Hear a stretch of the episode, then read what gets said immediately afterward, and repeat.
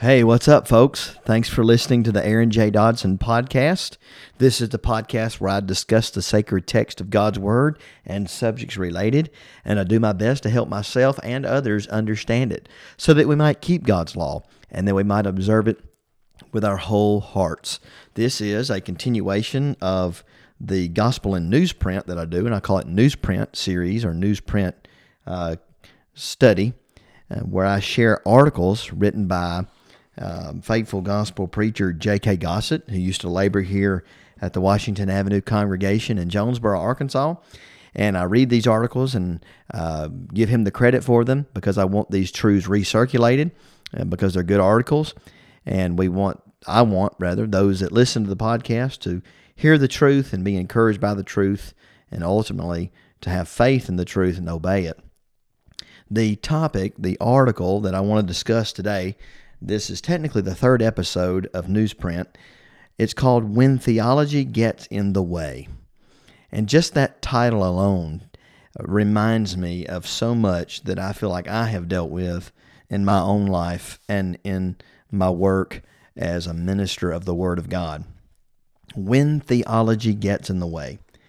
The article, I'll read it in its totality. If I pause, I'll say I'm pausing, but I'm going to read it word for word and make my own comments and give God's Word the credit that it deserves as well, of course. When theology gets in the way, and this is such a problem for all of us, and so we need to be aware of this. I say for all of us. Give me a minute, and I'm going to describe myself a little bit better. On the day of Pentecost, the ones who crucified Jesus inquired of the apostles, "Men and brethren, what shall we do?" Acts 2, verse 38. Then Peter said unto them, "Repent, and be baptized every one of you in the name of Jesus Christ for the remission of sins, and ye shall receive the gift of the Holy Spirit." Acts 2, verse 38. We read further in verses 40 and 41, "And with many other words did he testify and exhort, saying, Save yourselves from this untoward," or crooked, "generation. Then they that gladly received his word were baptized, and the same day there were added unto them about 3,000 souls." The question here is simple enough, and the answer is clear. What then is the problem? Read on. A student in a West Tennessee University inquired of a Greek professor, quote, "Did Peter actually say in the original language, 'Repent and be baptized every one of you in the name of Jesus Christ for the remission of sins'?" The professor said, "Yes, that is what he said grammatically, but theologically, I do not believe that is what he meant." Clearly, the professor thought more of his theology than he did of the inspired Word of God. Jesus said, "He that believeth and is baptized shall be saved, but he that believeth not shall be condemned." Mark 16:16. And that's the whole article. It's a short article. But I've got some things that I want to say about it and add to it. When theology gets in the way.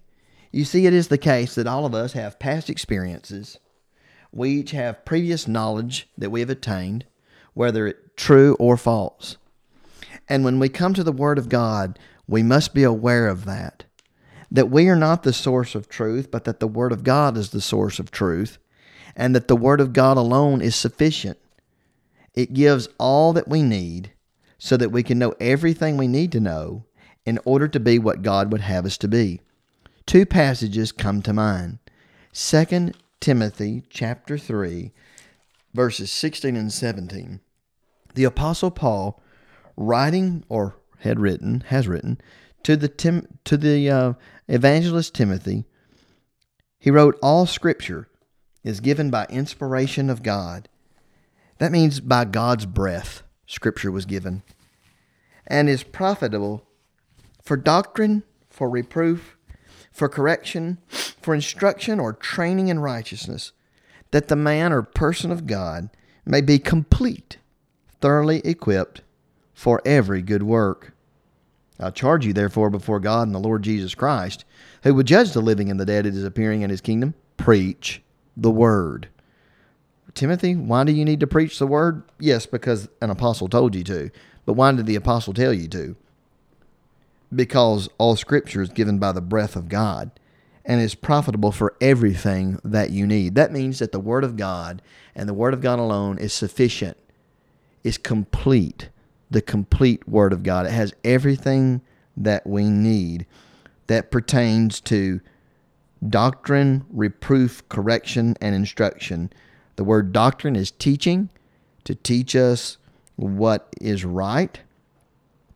Number two, for reproof, that is to show us how we're wrong. Number three, and when we're wrong. Number three, for correction, that is how to get right.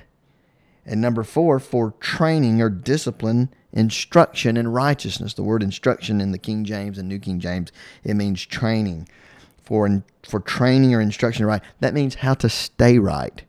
So the Word of God teaches us what is right, what is wrong, how to get right, and how to stay right. Well, that's everything that we need to know as far as walking with God and being right with God. But let me continue in this thought from the Word of God. 2 Peter chapter 1, verses 2 through 4. The Apostle Peter wrote, "Grace and peace be multiplied to you in the knowledge of God and of Jesus our Lord, as His divine power has given to us all things that pertain to life and godliness, through the knowledge of Him who called us by glory and virtue, by which have been given to us exceedingly great and precious promises, that through these you may be partakers of the divine nature, having escaped the corruption or the depravity that is in the world through lust." So God's divine power had given them all things that pertain to life and godliness. That means there is nothing that pertains to life and godliness that we need today that's outside of the Scriptures. It's been revealed. It's all there in the Holy Scriptures. We don't need anything else. The Word of God is sufficient. And that should be no surprise that the Word of God is sufficient, that all truth that we need is there, because that was a promise that Jesus made to the apostles. Look with me at John chapter 14. John chapter 14,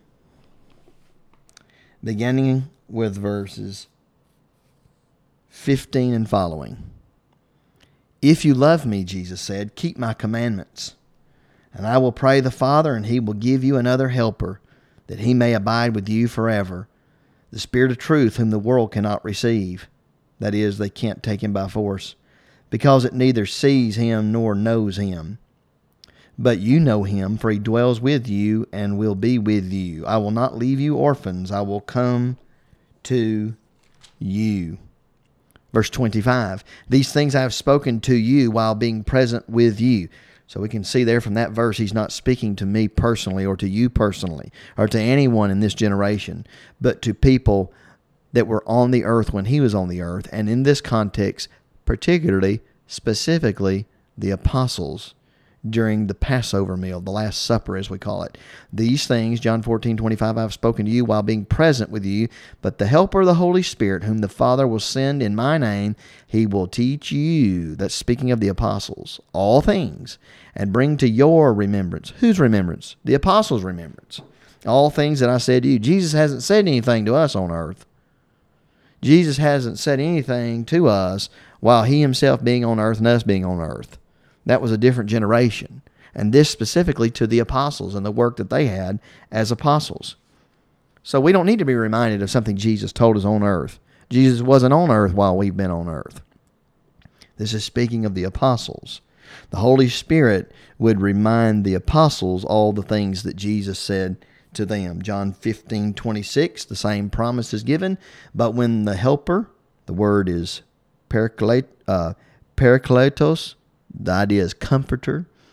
"But when the comforter or helper comes, whom I shall send to you from the Father, the Spirit of truth who proceeds from the Father, He will testify of me." Now watch this one last verse. John 16:13 in the same context. Verse 12 and 13.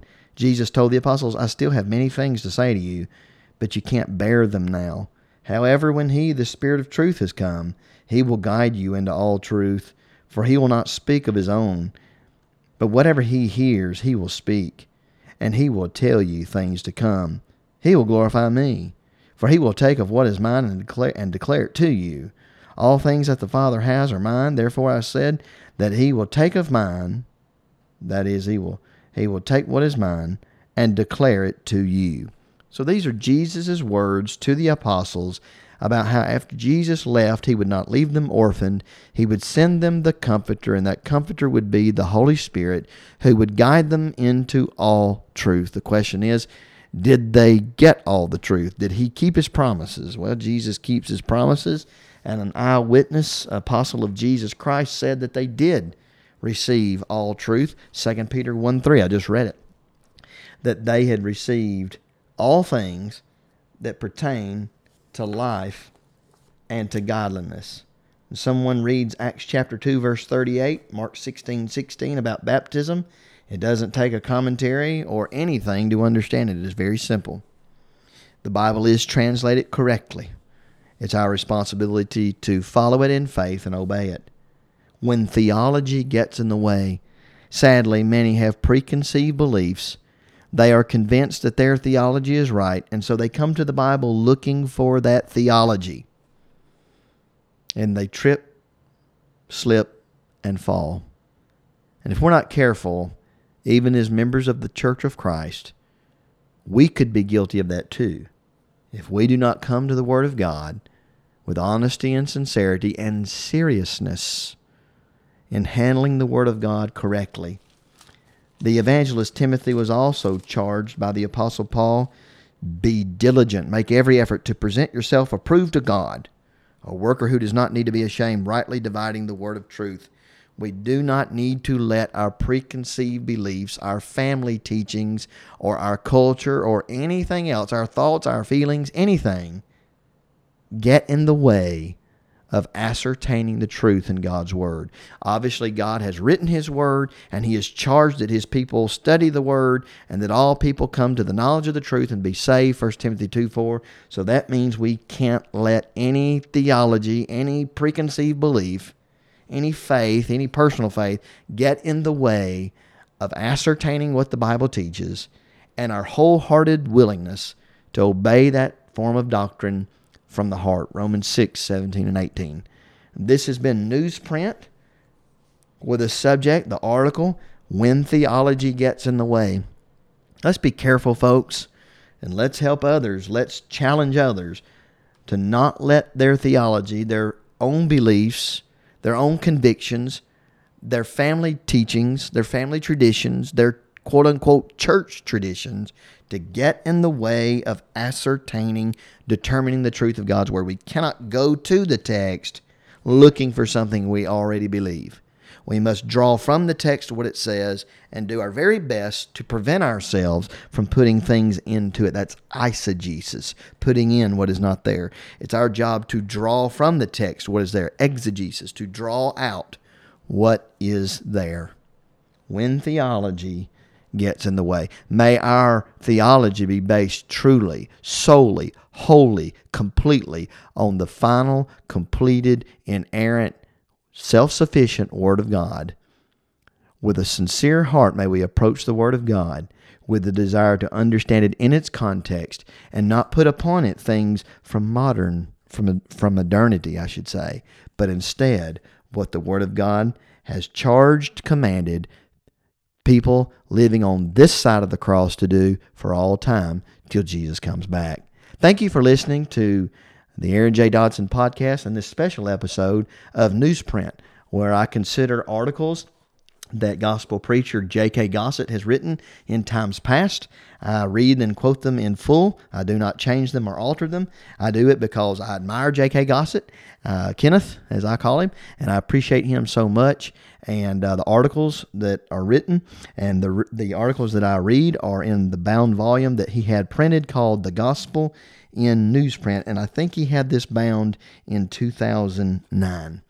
If you don't have a copy of that, I would encourage you to try to find a copy of that. Reach out to him or even ask me, and I'll see if I can't find you a copy somewhere. But anyhow, thank you so much for listening.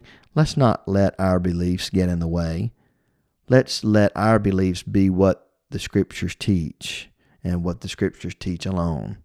God bless, and I'll catch you next time.